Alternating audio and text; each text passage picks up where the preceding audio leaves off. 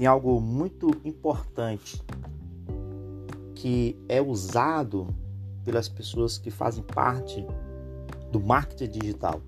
E se você usar essa ferramenta, eu tenho certeza que os seus resultados eles começarão a apresentar. E é interessante os detalhes.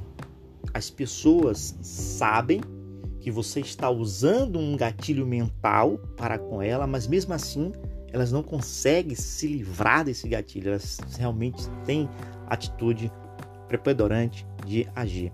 Então, eu já falei, mas eu quero voltar a repetir. Nós estamos falando dos gatilhos mentais. E qual é a fundamental importância de você usar os gatilhos mentais? Por que você deve usar os, os gatilhos mentais? Quando você assim usa, você tem duas coisas ao seu favor que vai, que vai te beneficiar, que vai fazer o seu negócio crescer. A primeira delas chama-se atenção. Então as pessoas vão te ouvir mais. E já pensou se você ter a atenção dessa pessoa? Se você tem a atenção, os teus resultados melhorarão. Melhorarão.